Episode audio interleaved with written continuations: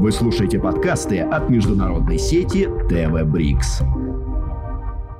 27 апреля 1994 года в ЮАР прошли первые свободные нерасовые выборы, а незадолго до этого события между Южной Африкой и нашей страной возобновились дипломатические отношения.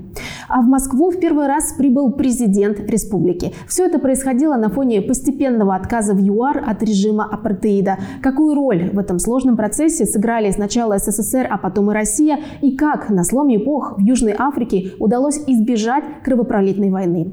Все это мы сегодня с вами узнаем. Меня зовут Светлана Кукава, и это проект БРИКС в зеркале времен. Здравствуйте, и я с удовольствием представляю вам нашего сегодняшнего гостя.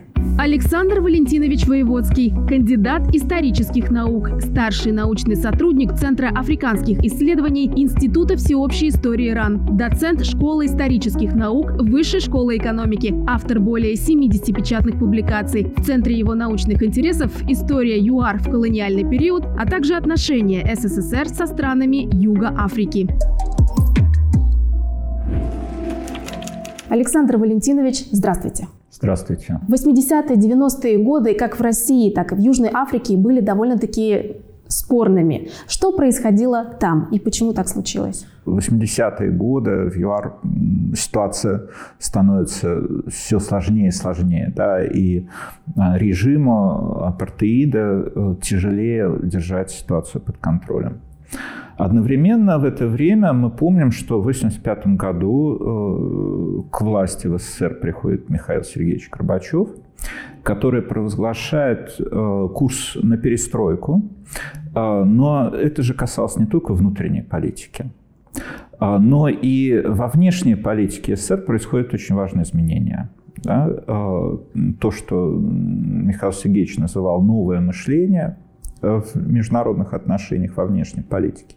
То есть отказ от конфронтации э, с Западом и э, на э, вот это свертывание, да, прекращение противостояния в период холодной войны. А к 90-му, там, 91 годах мы знаем, что и с распадом Советского Союза холодная война прекращается. То есть изменился внешнеполитический фон. Для южноафриканского режима э, снизилось вот то, что они считали коммунистической угрозой. Потому что э, оппозицию, вот, Африканский национальный конгресс, они считали просоветской, прокоммунистической силой. А с кризисом, который переживает э, Советский Союз, соответственно, э, такая угроза снижается. Это во-первых. А, во-вторых, при Горбачеве а, меняется курс в отношении поддержки африканских движений. А, в 1989 году СССР начинает уходить из Анголы. То есть э, было подписано многостороннее соглашение, которое привело к признанию независимости Намибии в 90-м году и выводу советских советников, началу вывода кубинских войск из Анголы и ЮАР прекратила поддержку э, вот, антиправительственных сил в Анголе. То есть э, гражданская война там не прекратилась, но у нее, э, у этой гражданской войны исчезли внешние спонсоры, как это было да, до этого, СССР, ЮАР, там, США тоже играют. То есть начинается разрядка и в мире, и в регионе.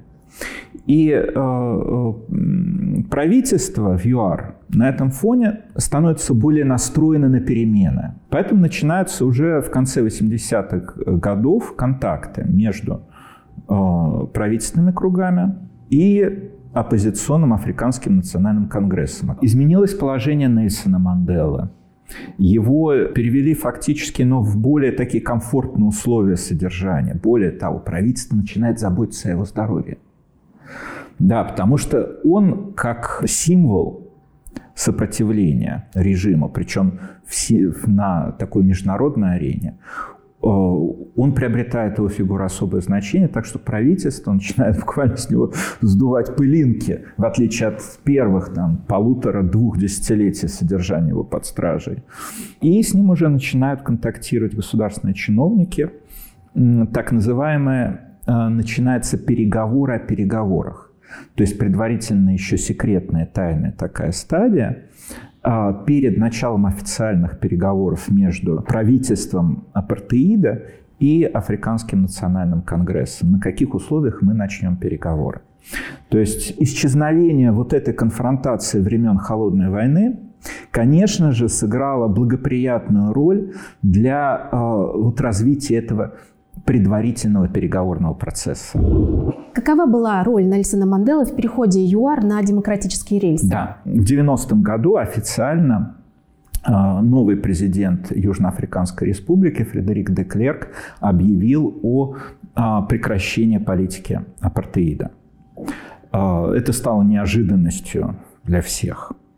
Он выступал в парламенте в начале февраля 90 -го года. А через неделю на свободу вышел Нельсон Мандела. И с 90 -го года на протяжении вот четырех лет шел переговорный процесс, в котором, конечно, роль Манделы была огромная, потому что именно он, выйдя из тюрьмы, стал национальным лидером. И не только для африканцев. Схожее отношение было и со стороны белых. Это был восторг на самом деле.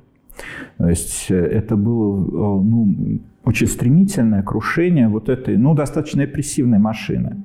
Да, и внутри Южной Африки, и среди белого да, населения тоже росла оппозиция а, вот этому э, российскому направлению. И Мандела, который вышел не с посланием конфронтации, а сразу же обратился именно с посланием, что нужно строить Африку, новую Африку вместе – это очень важный был посыл, именно э, э, позитивный. А сама страна в тот момент, на самом деле, э, большинство аналитиков предрекали ей гражданскую войну. То есть, если вот в конце 80-х годов да, опросить там сотню да, или тысячу специалистов, то 90% предрекло неизбежность кровавой гражданской войны. То, что вот Мандела с таким авторитетом, приобретенным в том числе за годы нахождения за решеткой, и то, что его посыл был вот именно на переговоры, примирение, это очень важно. И он был очень грамотным политиком. Он проявил себя очень жестким переговорщиком в тот период.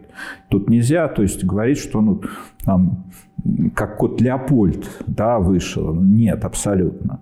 Переговоры шли сложно, Мандела э, достаточно жестко отстаивал интересы Африканского национального конгресса, но при этом и э, готов был идти на определенные компромиссы. В результате вот это компромисс, э, который привел к выборам 1994 года, действительно первые свободные, где не было никаких расовых барьеров и ограничений.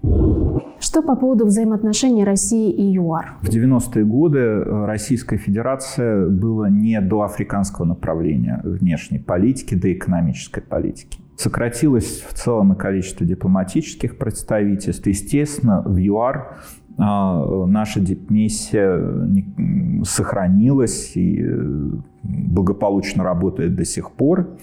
А, но, тем не менее, э, экономические связи очень незначительные. Да, торговый оборот между ЮАР и Россией сейчас даже, да, вот в прошлом году 1 миллиард 300 миллионов долларов. Конечно, это очень маленькие цифры. Хотя в политической сфере э, между Россией и ЮАР э, все достаточно благополучно. Заключены соглашения межгосударственные, согласно которым Россия и ЮАР являются стратегическими партнерами. То есть по многим внешнеполитическим вопросам позиции ЮАР и России тоже близки. Э, но вот экономические связи, к сожалению, пока от этого уровня отстают. А, многое э, ну, меняется. Да? Ну, даже в последние десятилетия неоднократно делались попытки активизировать э, сотрудничество с Россией, с ЮАР. На самом деле здесь тот же бизнес ЮАР, он даже более активен, чем российский. Ну, вы можете встретить в любом супермаркете продукцию Южноафриканской республики. Это и вино, и фрукты.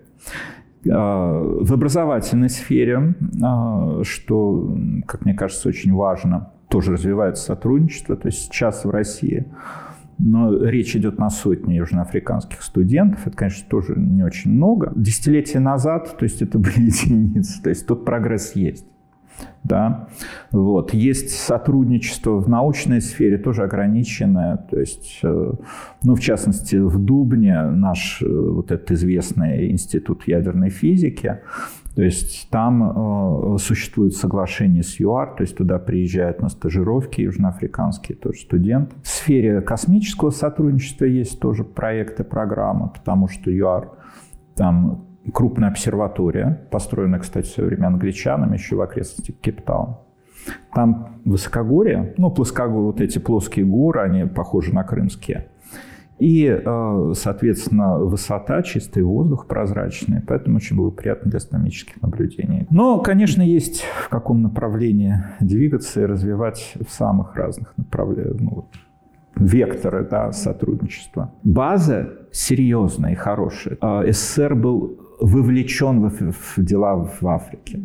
Многие и до сих пор старшее поколение лидеров э, Африканского национального конгресса, правящей партии в ЮАР, эм, они прошли через советские учебные заведения. Они еще помнят Советский Союз и ту помощь, которую оказывал СССР. И у них есть эмоциональное отношение к Москве да, вот это вот э, их молодость связана, да, благодарность, дружеские связи.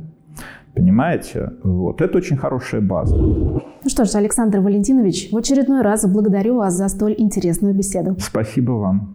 Мне тоже было очень интересно. Ну а в следующем выпуске нашей программы мы с вами узнаем, как Россия стала для ЮАР одним из главных стратегических партнеров. Это был проект БРИКС в зеркале времен. Меня зовут Светлана Кукава. До встречи. Вы слушаете подкасты от международной сети ТВ Брикс.